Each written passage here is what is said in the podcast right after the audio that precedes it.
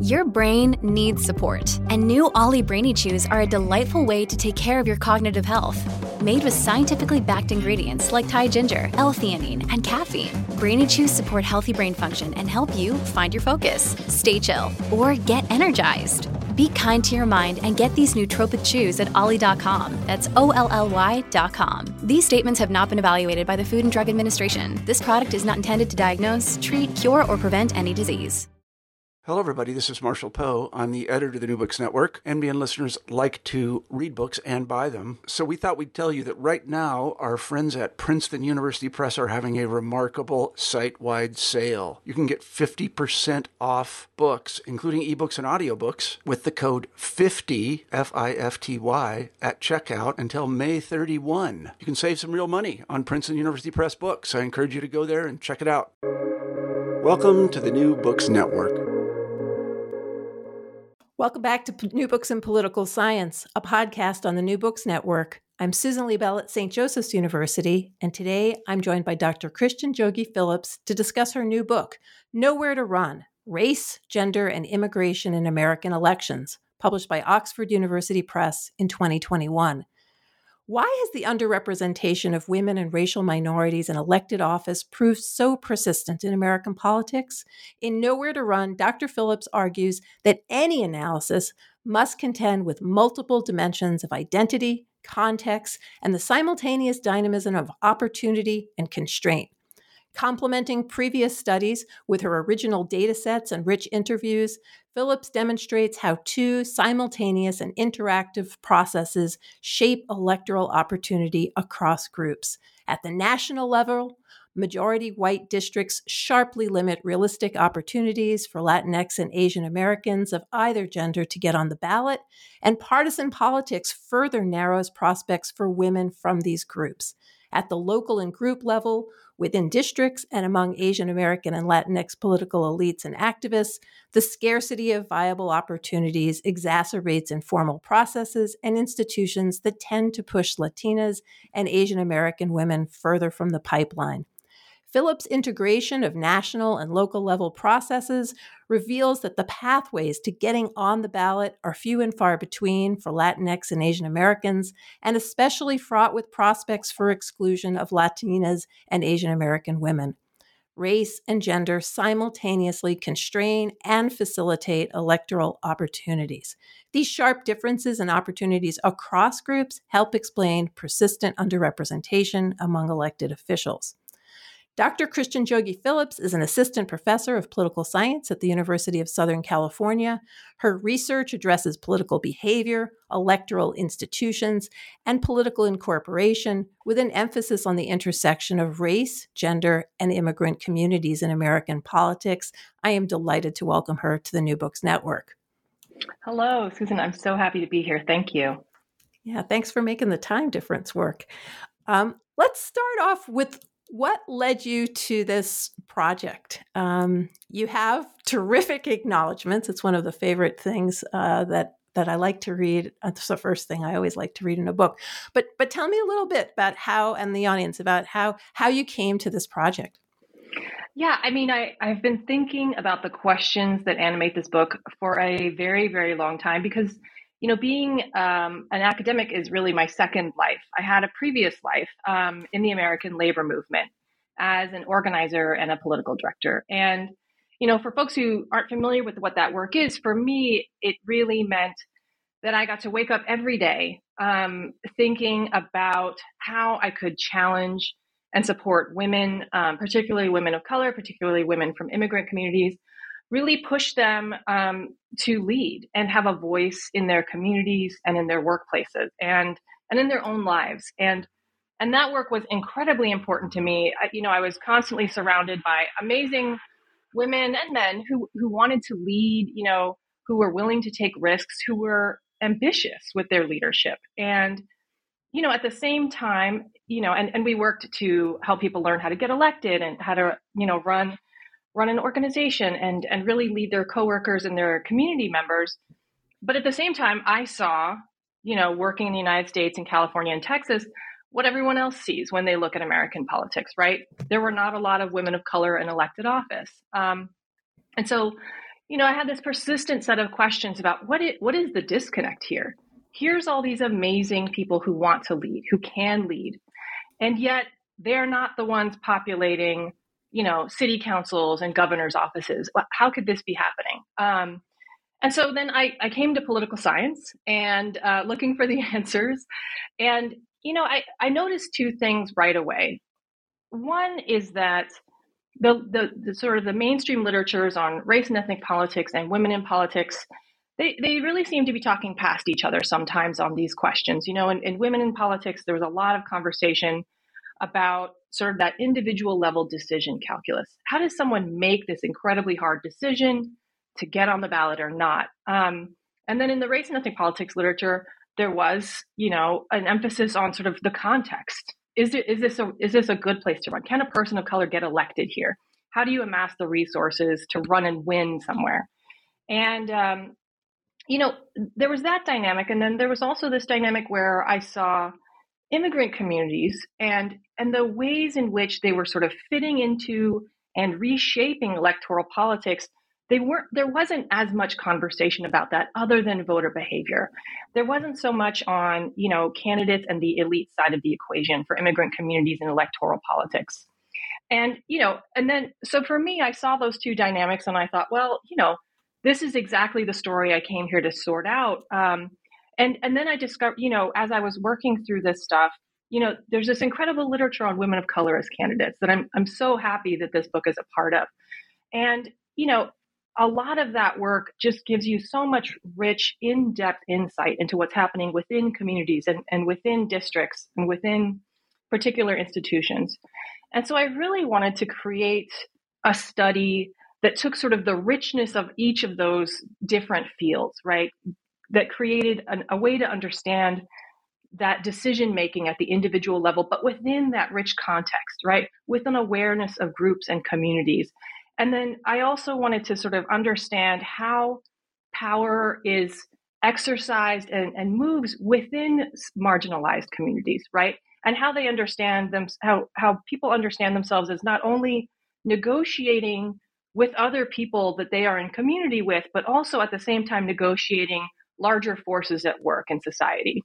And so, and so that's how I really came, you know, to, I think the, to the two big questions that really animate the book you know, I really wanted to understand how this big series of population changes in the late 90s through the 2010s that I cover in the book, you know, how did that shape electoral opportunity? How have we come to understand descriptive representation as changed or not changed because of those population changes that are largely driven by immigrant communities?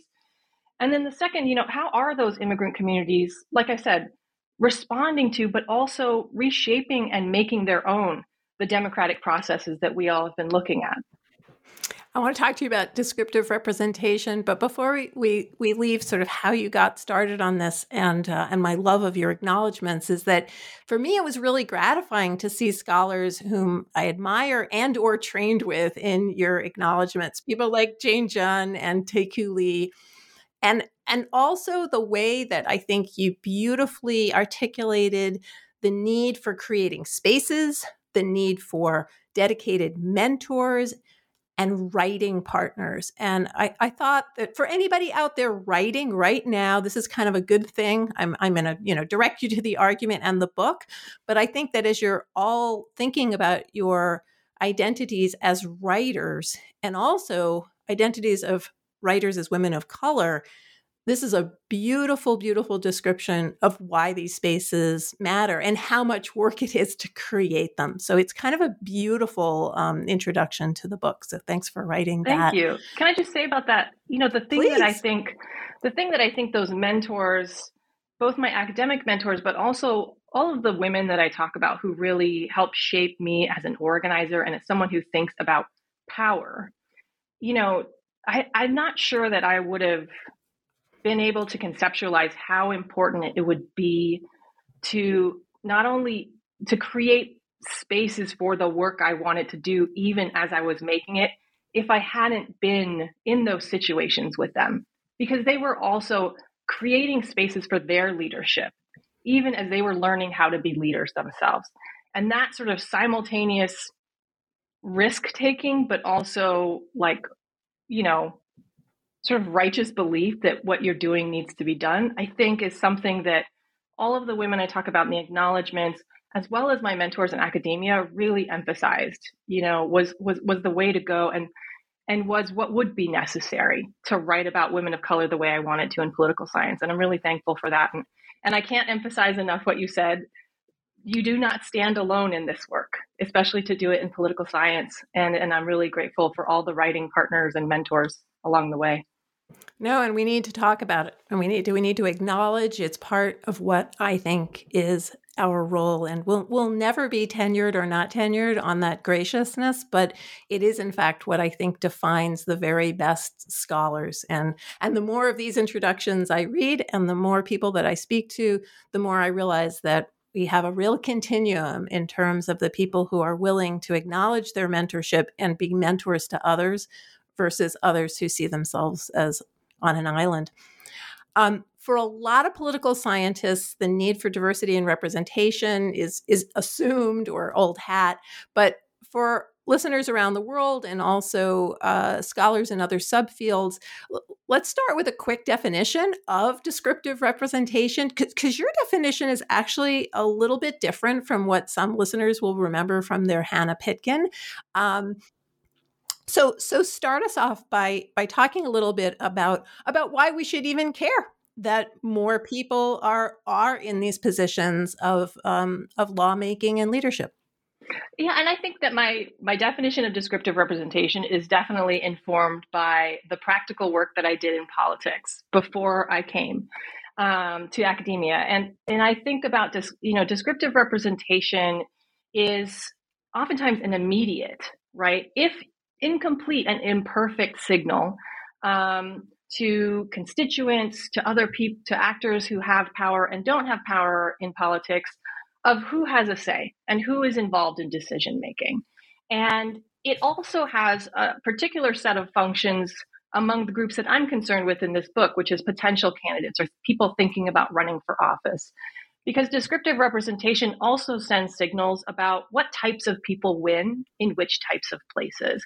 And that's an incredibly important strategic consideration, not only for people who think about running, but also all of the support networks and resources that are required to support a run for office, right? So organizations and their leaders, donors, consultants, they also are reading signals from descriptive representation as an indication of um, the strategic merit of a type of person running in a type of district. And so I, I really approach it from that sort of practical electoral politics perspective. Okay, great. And and you know, I found it very helpful sometimes as a political theorist and somebody who studies American political thought, you know, I I juxtapose what is agreed to in political science with what seems to be not reflected in the popular narrative. I, I think of the sort of multiracial democratic promise of abolition and the 13th, 14th, and 15th Amendments, but how it was thwarted by states that nullified those amendments uh, that were clearly designed to create more equal citizenship and i see a lot of what you're doing as as trying to explore well what does it mean to have that multiracial democratic promise? And you say you know political scientists are using that as the means of evaluating democratic governance but it is interesting to sort of see that that tension sort of floating throughout american political discourse. Um, you're significantly building on research on descriptive representation, and you lay out different literatures that you're building upon. If you'd briefly describe the two literatures and a little bit about how you're adding to them with your uh, nuanced attention to intersectionality and also the addition of different subject groups. Sure. You know, I, I think about the way I situate myself in the literatures on descriptive representation, um, but also about just democratic incorporation in the US more generally. You know, I, I come from a perspective that I, I think, you know, feminist theorists like Patricia Hill Collins and others who look at women of color's feminisms really take, which is that, you know, we can learn about this democracy and its processes best uh, by looking to those who face the boundaries of it most explicitly right that is how we learn about the inclusiveness of our democracy and that by centering women of color you know, we can learn about all these other groups that we more typically talk about in large studies in political science, right? That may be bigger in number, but but but you know, I I want to make the argument that you know by looking at these groups that sometimes are described as small or specific, um, we actually can learn quite a bit about the processes that relate to all groups in corporation. So, you know, when I think about sort of the literatures on the bigger groups that I'm contending with, you know, there's there's a, a really rich discussion in political science about what are really the roots of underrepresentation for women and for people of color. And there's a couple of sets of literatures that treat those as parallel groups. Um, not all, right? But you have literatures on racialized populations, and those that literature really looks spends a lot of time on voter behavior with good reason, right? Um, but when it comes to elites and candidates and sort of their role in descriptive representation, really looks a lot at majority minority districts and sort of what happens. How do you create the conditions where voters can elect someone who looks like them if they're from a minority group? Um, and and how and how do those and they're really sort of internal to the districts, right? And um, and then you have another set of literatures where you know, in the gender and politics literature, there's this, there's been a long running, really rich discourse on the decision to run, right? And, and how women make sense of stereotypes and the things that people, the criticisms they will face and the disruption to their lives. And, and whether that shapes their ambition or their willingness or the need, do they need to be pushed to run more than men do? Um, and, and a lot of that um, discussion is incredibly helpful for sort of understanding the real and personal consequences that I feel I saw when I was working in politics um, at the individual level. But in that literature, there isn't as much emphasis on the group, the community, right? And how that informs that individual level calculus, that the group and the community, particularly amongst people I was interviewing for this book, the group and the community are as much part of the individual calculus as figuring out who's going to start picking up your kids once you get elected after school, right? Um, and so I really wanted to understand how, you know, we could bring those two literatures together, as I said. And so there is this wonderful literature about immigrant communities, Latinas and Latinos, and Asian Americans in particular, that has started to really explore some of these dynamics um, and thinking some of it really focuses on some of the thinking on how Latinos are perceived by voters as candidates. Um, there's a little bit less work on Asian Americans, but it's you know it's it's definitely a growing part of the literature. And for me, you know, I really see this conversation within these literatures about, you know, one that being a woman of color in in white male dominated institutions, it is this shared but really distinct experience for Asian American women, Latinas, and Black women, right? And that we really needed some some real some theorizing about how race and gender and immigrant community identities are shaping the experiences and pathways to candidates in very distinct ways for Asian American women and Latinas, but also Asian American men and Latinos as well, right? Um, I absolutely argue in the book that gender doesn't, you know, leave itself at the door, right? Race and gender and this sense of nativity or immigrant community identity really is working on everybody at the same time, but in very, very different ways. And so I really wanted to have a comparative study of these two racialized immigrant communities so that we could not only you know focus on how race and gender really work in these very distinctive ways um, but also so that i could we could look at immigrant communities in a comparative context and see that these things work differently for immigrant communities with different trajectories and different histories of incorporation. So that's kind of how I see this book kind of coming to the literature, both on race and ethnic politics and um, gender and politics, but also to the broader literature on electoral politics. And you know, and to be clear, you're focusing on the two largest immigrant-based communities in the US.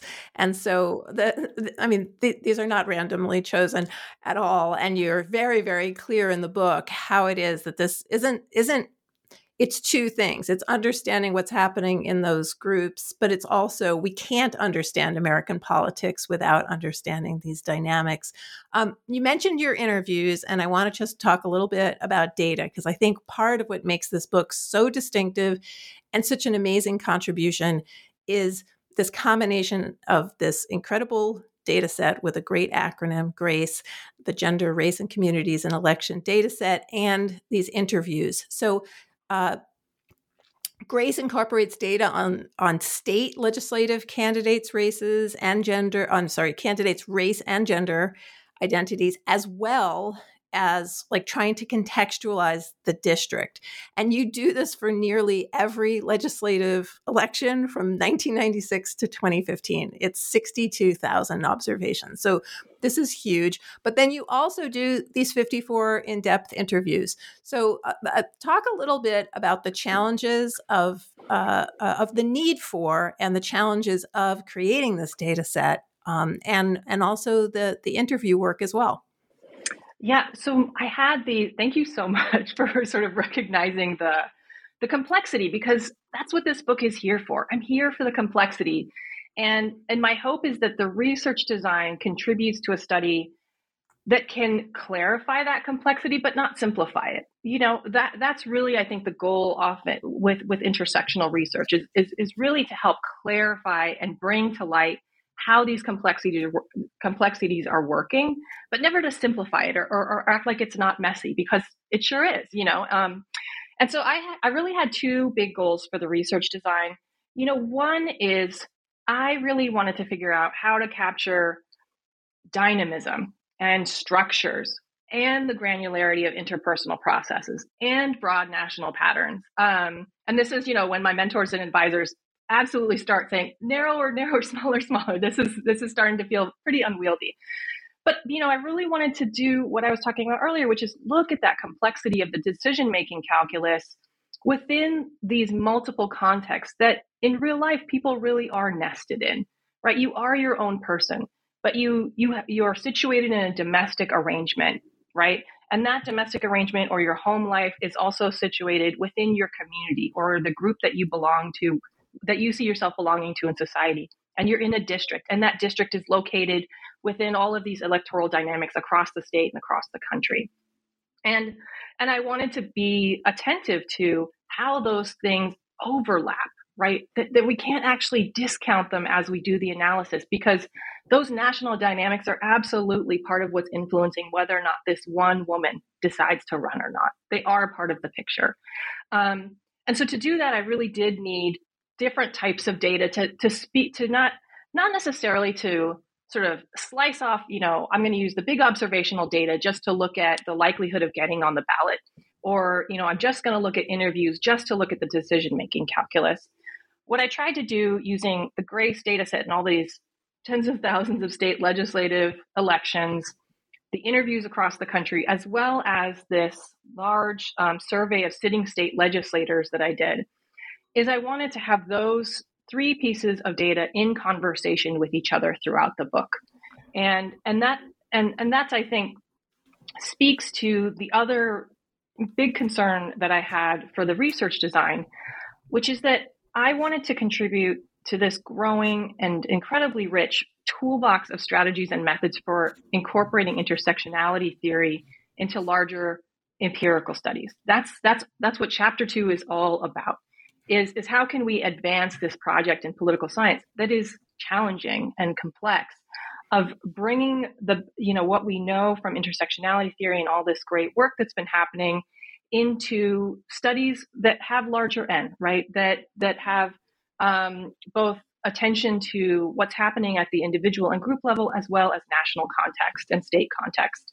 Um, you know i wanted to show explicitly what we can gain in political science by, you know, by doing what Wendy Smooth, my former colleague and wonderful scholar, what she calls the messy work of intersectionality research, because it is my position that we can do even better. We can learn more. We can be more precise by embracing the complex the complexity of people's lived uh, you know realities. Um, so that's that's how I bring that together. Um, and and it was really important to me to sort of think about that work um, in terms of the data collection in conversation with each other. So when I'm talking about majority minority districts, there's large N, um, you know, regression analyses of presence on the ballot and all of that stuff. But then there's also interviews to really start to un- help unpack some of those findings in that chapter. And, and that happens throughout the book. You know, the, the chapter, I have a chapter on explicitly on decision making at the individual level and how it is informed by all of these group level dynamics we haven't necessarily been talking as much about. And, and some of that stuff is from individual interviews as well as a national survey of sitting state legislators. So I really try to sort of bring it all together in each chapter in a way that um, just helps to sort of lift up some of those key um, dynamics without necessarily trying to make them tidy as we go along. No, there's nothing in this book that tries to make things simple or tidy. However, it's exceptionally clear, and you're very, very good at demonstrating why it's complex and then trying to bring it down to these are the three conditions that shape descriptive representation among the candidates et cetera. And one of the things i think is really great about the writing is the way uh, you develop uh, just a couple of examples of visualizations. Uh, for example i loved doors and pathways. I thought doors and pathways of, of you imagine this this building, this uh, legislature, and these doors that are open and some of those are open to some groups and not to others but the pathways to getting to those doors are differently and i i found that exceedingly helpful as the as the book progressed. So i don't want anyone to walk away thinking that this is messy because it's not. It's exceptionally clear but it is not trying to wish away any of the um, the complexity that we actually find in politics. I, I, I want to get to the chapters but I, I, can't help asking a question about vocabulary. So you you take Mary Hawkesworth's racing gendering and you change it to race gendered. It's important to you. I, I was wondering if you would explain that change and also whether there were any other words that you obsessed about in in in the book, like that you had to give thought. I'm not going to use that word, or I am going to use that word. Wow. Okay. So that that second question is is a is a pretty challenging one. I mean, because for your first book, what what are you not obsessing about as you put it out into the world? Um, Mary Hawkesworth's race gendering concept, I think, is is a really important part of the way that I theorize this book, and and the modification of it is is is simply to to be able to use it as sort of this this starting point for under this point for understanding sort of how these groups begin moving through the world, right? And it's not necessarily a finite boundary or, or um, an essentializing set of labels, right? But really a way of understanding um, how they're moving through processes and how they are viewed by others. And and and I think that you know thinking about, I think the thing that I spent the most time thinking about and being and really considering was actually how I thought about um, the other groups in the study, right? And how much how much to think about um, Black women explicitly, for instance, in the study. There, it's so clear from my work, and, and I hope clear from the introductory chapter, that so much of the theorizing in my book really builds on the work by and about Black women in political science as candidates and leaders.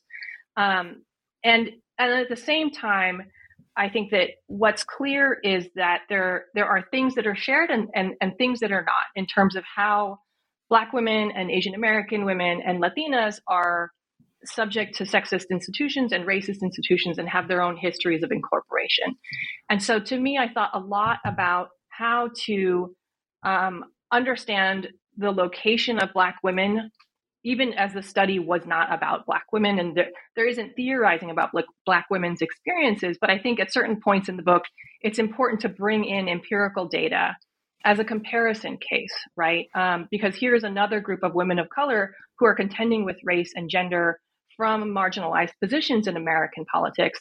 But that marginalized position is quite distinct and requires its own books and, and its own theorizing.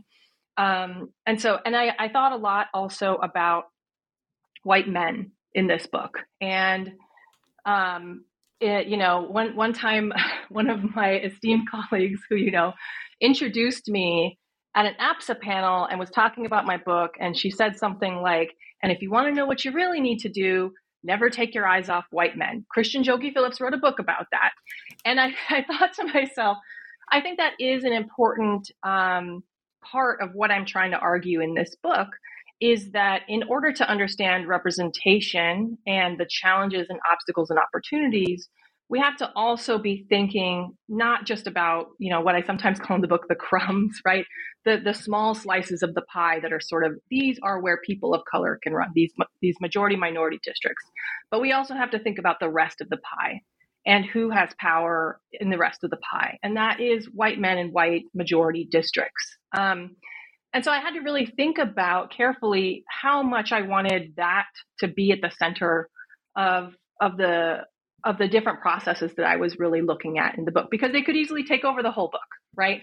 Um, but so so I think that what I came to was really a balance of really looking carefully at these these communities that are not the focus of that much research, especially on um, candidates and elites in political science, Latinas, Latinos, and Asian American men and women.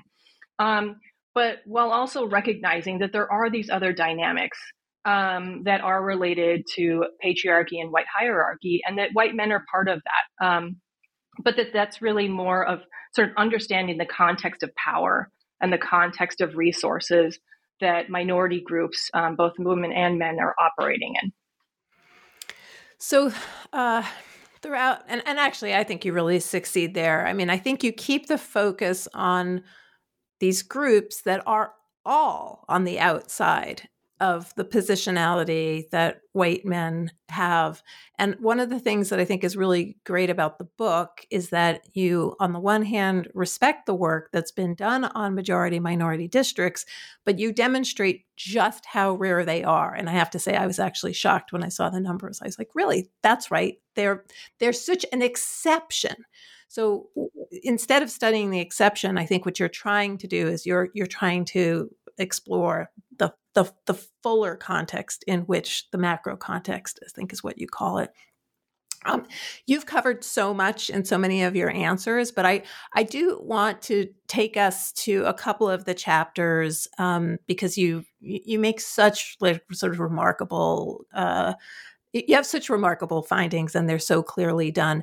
So just talking briefly about chapter three, which is called Candidacy and Context, you know, there you're talking about these um, uh, expanding the lens, which you've been talking about throughout the interview, and shifting the lens from this individual le- level, and you said that at the start, to a much more interactive, much more macro level. And you're arguing that immigrant identity plays, you know, a, a, huge role in advancing the likelihood of candidacy among Asian Americans and Latinas and Latinos. Can you just say a little bit more about that about that chapter because it it seems to be uh, not just chapter three, but it this this contribution about thinking about these groups who are, are not exactly immigrants. they they're they're they're both. They're and and actually maybe I should ask you to define that how you're defining the groups as well because in some ways you can think of both uh, Latinos, Latinos, and Asian Americans as founding communities in the United States. They're both here from really early and or before and they're they're extreme you know they're not all all of the people are not immigrants. Anyway, you make this distinction better than I'm making it. So, so tell us just a little bit about chapter uh, three and and the importance of introducing these groups. Sure. I, I think that in terms of what you were saying about sort of expanding the lens for how we understand this individual level decision, I had both empirical and theoretical concerns for that. I think the empirical concern is just is a fairly straightforward one, which is that I think that if we tend to only look or mostly look at white men and white women as our comparison case for understanding differences in how groups approach the idea of the acceptability, right, of running for office, I think that our understandings are going to be, you know, um, really informed by the disproportionate political ambition of white men. And, and so everyone else is going to look like they don't have much ambition, right? And, and at the same time, I think that um, so that was really just the empirical concern, right? And, and why I felt like I why I wanted to build the data sets, both the survey and the um, the legislative election data sets, as broadly as I did, because I really wanted to expand just our empirical cases for understanding difference and, and, and comparative levels of, of different concerns, including ambition. I think that the theoretical expansion I really wanted to make was was twofold. Um, one was this idea of um, that I think is really so well um, explored, and there's still so much good research happening in the women in politics literature of sort of how is this going to change my life? How is running and and the real you know what I heard so much, especially in in talking to um, women of color I interviewed, is the disruption, right? And and to me, I wanted to really expand the way we think about that disruption, not only as this is the set of challenges that women face, but I wanted to understand that disruption within domestic structures, right? And that there are these structures that not only create disruption for women, but they often facilitate candidacy for men. And to me, looking at sort of domestic considerations and how this is going to affect my family and my life through the lens of both understanding it as structurally tending to create obstacles for women and structurally tending to facilitate and make things easier for men was an important expansion that I wanted to I wanted that asymmetry to really that I was seeing in all the interviews to really come out. The second expansion is in thinking about groups including immigrant communities, right? And I think that the sense of um, and this has been one of the really rewarding things in talking to people from the Asian American and Latino communities about this book and the findings is is I, I did want to bring to light and into our theorizing the particular sense of obligation and responsibility um, and, and, and how that can generate ambivalence about running for office in a way that's particular to immigrant communities. You know, um, the multi generational project of coming to the United States, establishing a life here, and as first, second, and third generation immigrants continuing to contend with the perception that you're a racialized group of not Americans, um, I think is something that really, uh, you know, I had heard in my in my life before becoming um, a scholar, and and I continued to hear in so many of the interviews that that people talked about their relationship to America and the and the American project in this incredibly sincere way. And and I was, you know, I was giving a talk a few weeks ago, and and, and I realized something, which was that I think before I did this book, when I was working with candidates and, and really doing campaigns, I really thought that talking about an obligation to America or, or, you know what this country gave to my parents. You know, I'm I myself am the child of immigrants. I really thought that candidates, though, when they talked about that stuff, that's just stuff for flyers, and that's just a spot for TV. And I was having these incredibly emotional mm. interviews where people were talking about no, no, really, like this country gave my family something. And even though it's going to disrupt my life and I'm going to be subjected to all these things, I see it as important not only to to repay some of that or to participate in this democratic project, but also to be responsive to the reality that other people in my community don't have this kind of chance for a voice in this place. And that and that I, I really want to be that voice. And I think that's where that's where some of the the tensions and ambivalence really come into play that partic- that were particularly evident amongst Latinas and Asian American women that I talked to. This sense that, you know, I made it, right? Or I am the product of all of this hard work, not only of my parents, but my aunties and, you know, my cousins and all these people in my community have worked so hard for so that I could go to the fancy school, so that I could be this leader. And at, at the same time, I can speak for them and speak with them but also, the way that I think about risk might be a little bit different than other people because so many people have put so much into me, right? So, my parents came to this country, reshaped their whole lives so that I could go to this fancy school and become an engineer with a stable job. The way that, and then for me to say, I'm going to go try and have a job where I could get fired every two years by the voters and have my family dragged through the mud doesn't exactly comport with those expectations and definitions of success in my community. And I think that that wrestling with that, um, as well as the you know the potential other opportunities like running a nonprofit or advocating in other ways, I think really did create a lot of tensions and ambivalence about running um, amongst the Latinas and Asian American women that I talk to. And, and, that sort of the way that it's situated within immigrant experiences, even if your family came three generations ago, right? You're you're still contending with that racialized immigrant experience as a second and third generation person. That that sort of that sort of constellation of issues wasn't something I had really seen before in the literatures on candidates and representation that and that I really wanted to to bring into the way we think about that decision.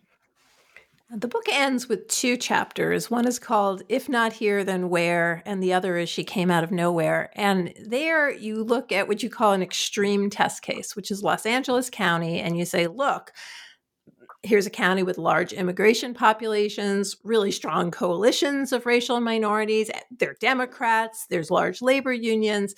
There's a very effective uh, Latino Latina political infrastructure. And you use this to make some final observations about how these dynamics among the groups and at the intersection of gender come out. So if you just say a little bit about those two chapters and and how this case allows you to really bring home what you're talking about in the book. Yeah, I mean, I, I study LA County for the case study because it, it really provides, like you said, this extreme case opportunity I think of. And I, I think that in everyday discussions about politics, you know, people talk about LA and Southern California as a place where immigrants and people of color and women, you know, the sort of the political tides here tend to be more open to their incorporation and their leadership. Um, and yet, when you really look at the data and and how these um, different structures that have emerged that do advance the work, uh, the the ability to advocate for communities of color and immigrant communities, um, what you find is that the, the gaps between women and men are pretty typical for the rest of the country, right? There, there isn't some sort of magic that happens in Los Angeles where you suddenly see, because, you know, we have all this access for people of color to, in politics and immigrant communities, and, and women are, are part of that in, in some new and bigger way, I think makes the case that if we're not thinking about race and gender and immigration, we're really missing part of the picture of representation, right? And and you know, like like you said, Latinas and Latinos have an incredible structure for political and electoral work here in Los Angeles across the county. And Latinas have, you know, there there have been some variations over time, but they they don't they are not at the center of those elections and that representation. Um, and you know, Asian Americans, this is one of the largest Asian American communities in the United States, and there really isn't much political infrastructure for Asian Americans as a pan ethnic group. And so that those two things have very different consequences for women in those groups, right? On the one hand, for Latinas and Latinos, there's such an incredibly intricate scaffolding, right? Um, for sort of helping people leverage political opportunities because it takes a lot to run in LA County. This is a big place and politics is expensive here. But that that scaffolding acts as a fence that really excludes Latinas um, in, a, in a pretty systematic way, I show in the book. At the same time, the scaffolding for Asian Americans is pretty non-existent. And so the you know the supports and the things that Asian American women would need to run again in a place that's very expensive and very um, resource intensive to run in that's not there to help them become successful candidates. And so I, I hope that what los angeles shows is that in this place and you know the sidebar is we didn't have a democratic you know democratic democrats in power here until very recently right? But we do have this big metropolis that's you know one of the centers of progressive politics in the country and still here, right? White men have a lot of flexibility in when, where they run in terms of district composition. Women, uh, Latinas and Asian American women tend to be um, represented in much, much lower numbers than men from the same racial groups. And our political, our informal structures that really um, create access to resources tend to be really race gendered, just like in other places. So, in the conclusion, you say that there are some changes that, if they were made, maybe could make a difference in representation. And I wondered if you would share those. Sure. I think there's a couple of things that are always on my mind with sort of where do we go from here in this book. One is about districts um, and the reality that, you know, when, as you said, majority minority districts are absolutely the exception in nearly every state, right? Um, only three state, there's only three states where the majority of districts are not majority white. And, um, you know, the, the median percentage uh, white of the white population for districts across the data set during the current iteration of districts is three quarters, right? Um, so I, I think that district composition and majority white districts are really a place where we can think creatively about some of the innovations in, in redistricting that are happening around the country and and and sort of what's next for the way we can think about drawing districts and and and all of that.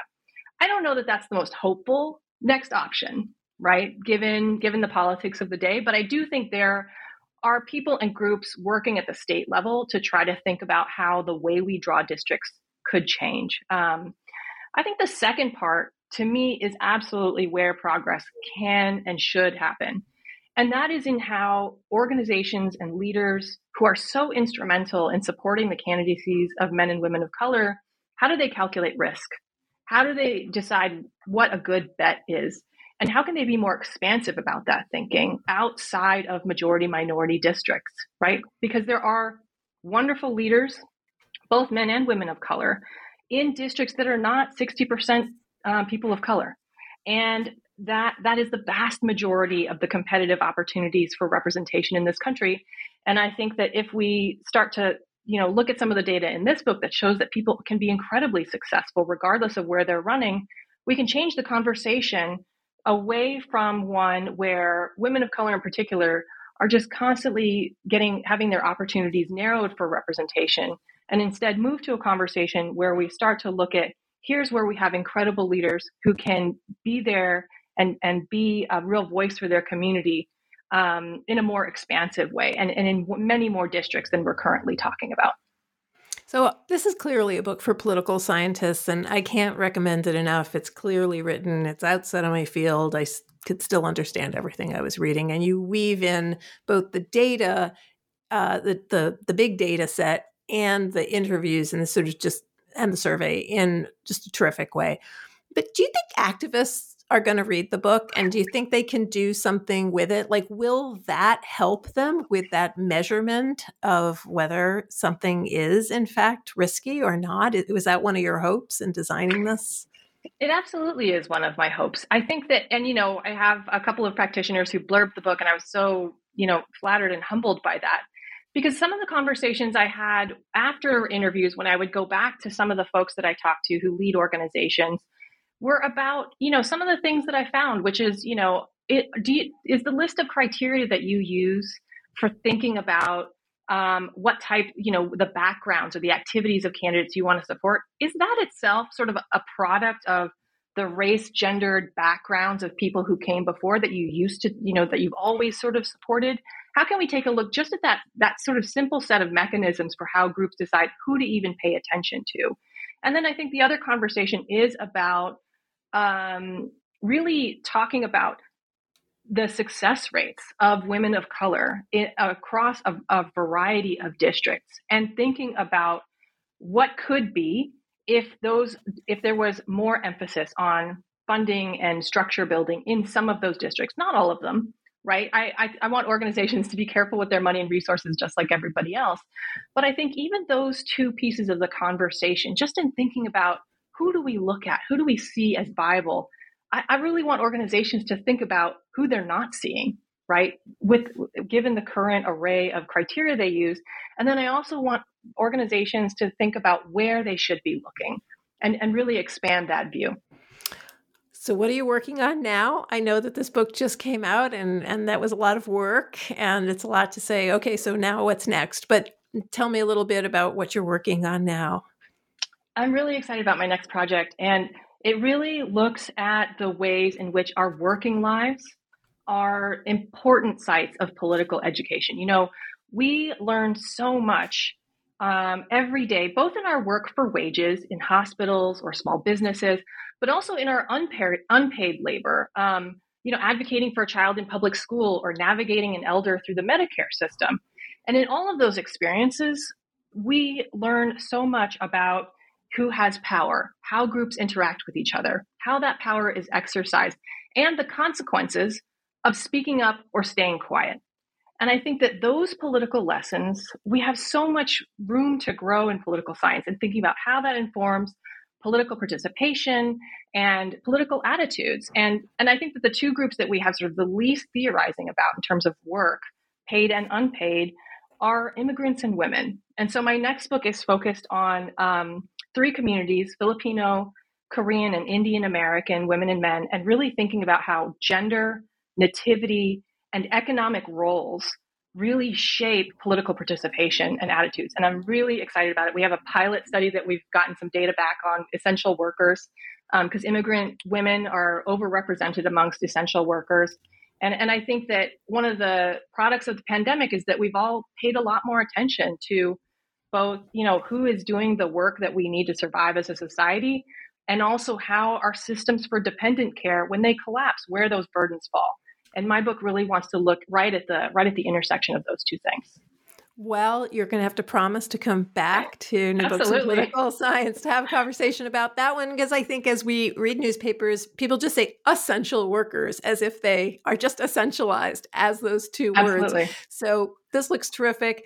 Thank you so much. Uh, we've been talking about Christian Dyogi Phillips's Nowhere to Run Race, Gender, and Immigration in American Elections. It's from Oxford University Press. Highly recommended. And thanks so much, Christian, for joining us today.